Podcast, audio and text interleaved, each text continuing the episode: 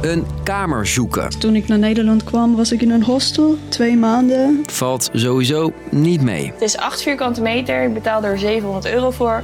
Maar ja, ik woon wel in Amsterdam nu. Maar dankzij een puntensysteem blijven kamers in ieder geval betaalbaar. Althans, dat is het idee. Maar veel huisbazen omzeilen deze regels, waardoor jij meer betaalt. Ik wist het, dat er iets niet kan kloppen bij dit. Maar ik wist gewoon niet wat. Oké, hoe zit dit? Ik ben Steef en ik neem je mee naar de schimmige wereld van kamerhuur. Lang verhaal kort. Een podcast van NOS op 3 en 3FM. Een donkere zolder. Een kamer zonder ramen. Ja, wie in een nieuwe stad wil wonen, komt vaak niet meteen in een gespreid bedje terecht. For example, my friend, she's living on a literally on the floor of another person's house. In veel steden is de kamernood hoog. Elke kamer die aangeboden wordt, hebben gewoon, eh, heeft, heeft tientallen reacties. En die schaarste maakt studenten kwetsbaar. Want de mensen die een kamer verhuren, kunnen makkelijk de hoofdprijs vragen. Mijn kamer is eh, 10 vierkante meter en ik betaalde nu vanaf september 740 euro per maand. Om studenten toch nog een beetje te beschermen, is er een puntensysteem bedacht. Nou, een kamer krijgt punten voor allerlei onderdelen. Bijvoorbeeld eh, de vierkante meters. Of, of je een wasbak deelt. Of dat er een privé wasbak in een kamer zit. En eh, daar rolt een puntentotaal uit. En daarbij hoort een redelijke huurprijs. Je hoort mijn collega Nina. Ze dook in de wereld van de studentenkamers en dat puntensysteem. En Nina, En we kwamen erachter dat verhuurders eh, allerlei trucjes gebruiken om te zorgen dat ze dat puntsysteem kunnen omzeilen. En waardoor jij dus meer betaalt.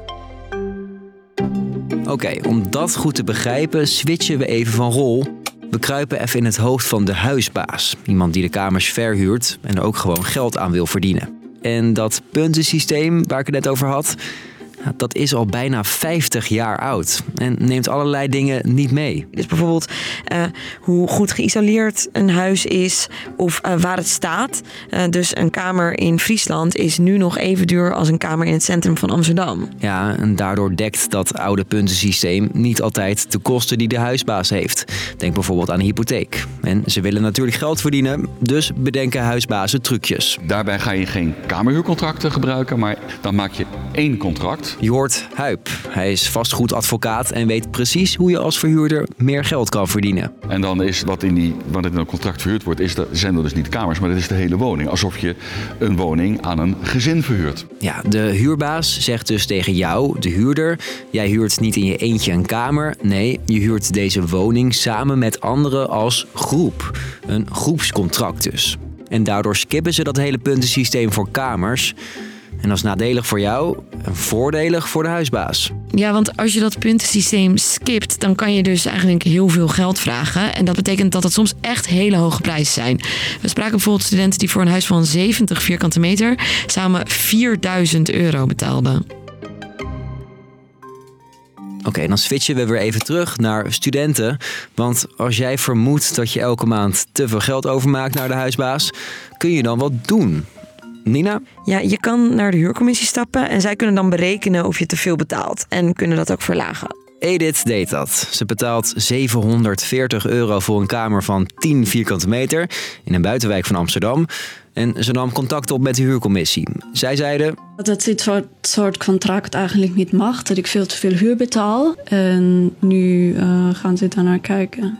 Bij Edith gaat er dus misschien iets gebeuren, maar dat er ook echt iets verandert, komt heel weinig voor. Je moet eerst al weten dat überhaupt het puntsysteem en huurcommissie bestaat. Dan moet je ook nog eens eh, allerlei gegevens over je huis verzamelen. ehm, berekenen of je niet te veel betaalt. Naar je huisbaas stappen die je wellicht intimideert. Nou, dat is al echt ontzettend moeilijk. Laat staan als je dan ook nog eens moet bewijzen dat je een kamer huurt en niet een huis met een groep. Toch gaat straks waarschijnlijk wel iets veranderen. Nou, er wordt nu gewerkt aan een nieuw puntensysteem. En daardoor kunnen de kamerprijzen uiteindelijk eerlijker worden. De gemeente Amsterdam nam trouwens al eerder stappen. Verhuurders zijn daar nu zo'n 3,5 jaar verplicht om bij nieuwe kamers ook echt die kamercontracten af te sluiten. Maar, zegt Nina, Ook daar sluiten verhuurders gewoon nog steeds groepscontracten af. De gemeente die handhaaft namelijk niet. Ze hebben ook geen één boete uitgedeeld. Maar ze hebben nu gezegd, eh, na ons onderzoek, we gaan nu wel handhaven. Dus daar zijn straks misschien wel een stuk minder groepscontracten. Waardoor je dus, als het goed is, ook minder betaalt. Dus, lang verhaal kort. Hoeveel geld je kwijt bent aan je studentenkamer hangt af van hoeveel punten de kamer heeft. Alleen blijkt nu dat huisbazen dat puntensysteem omzeilen, waardoor ze dus veel meer huur kunnen vragen. Dat puntensysteem wordt waarschijnlijk vernieuwd, maar daar heb je alleen wat aan met een kamercontract. Want wie een groepscontract heeft, betaalt voorlopig nog gewoon de hoofdprijs. Was hem weer. Bedankt voor het luisteren. Doei!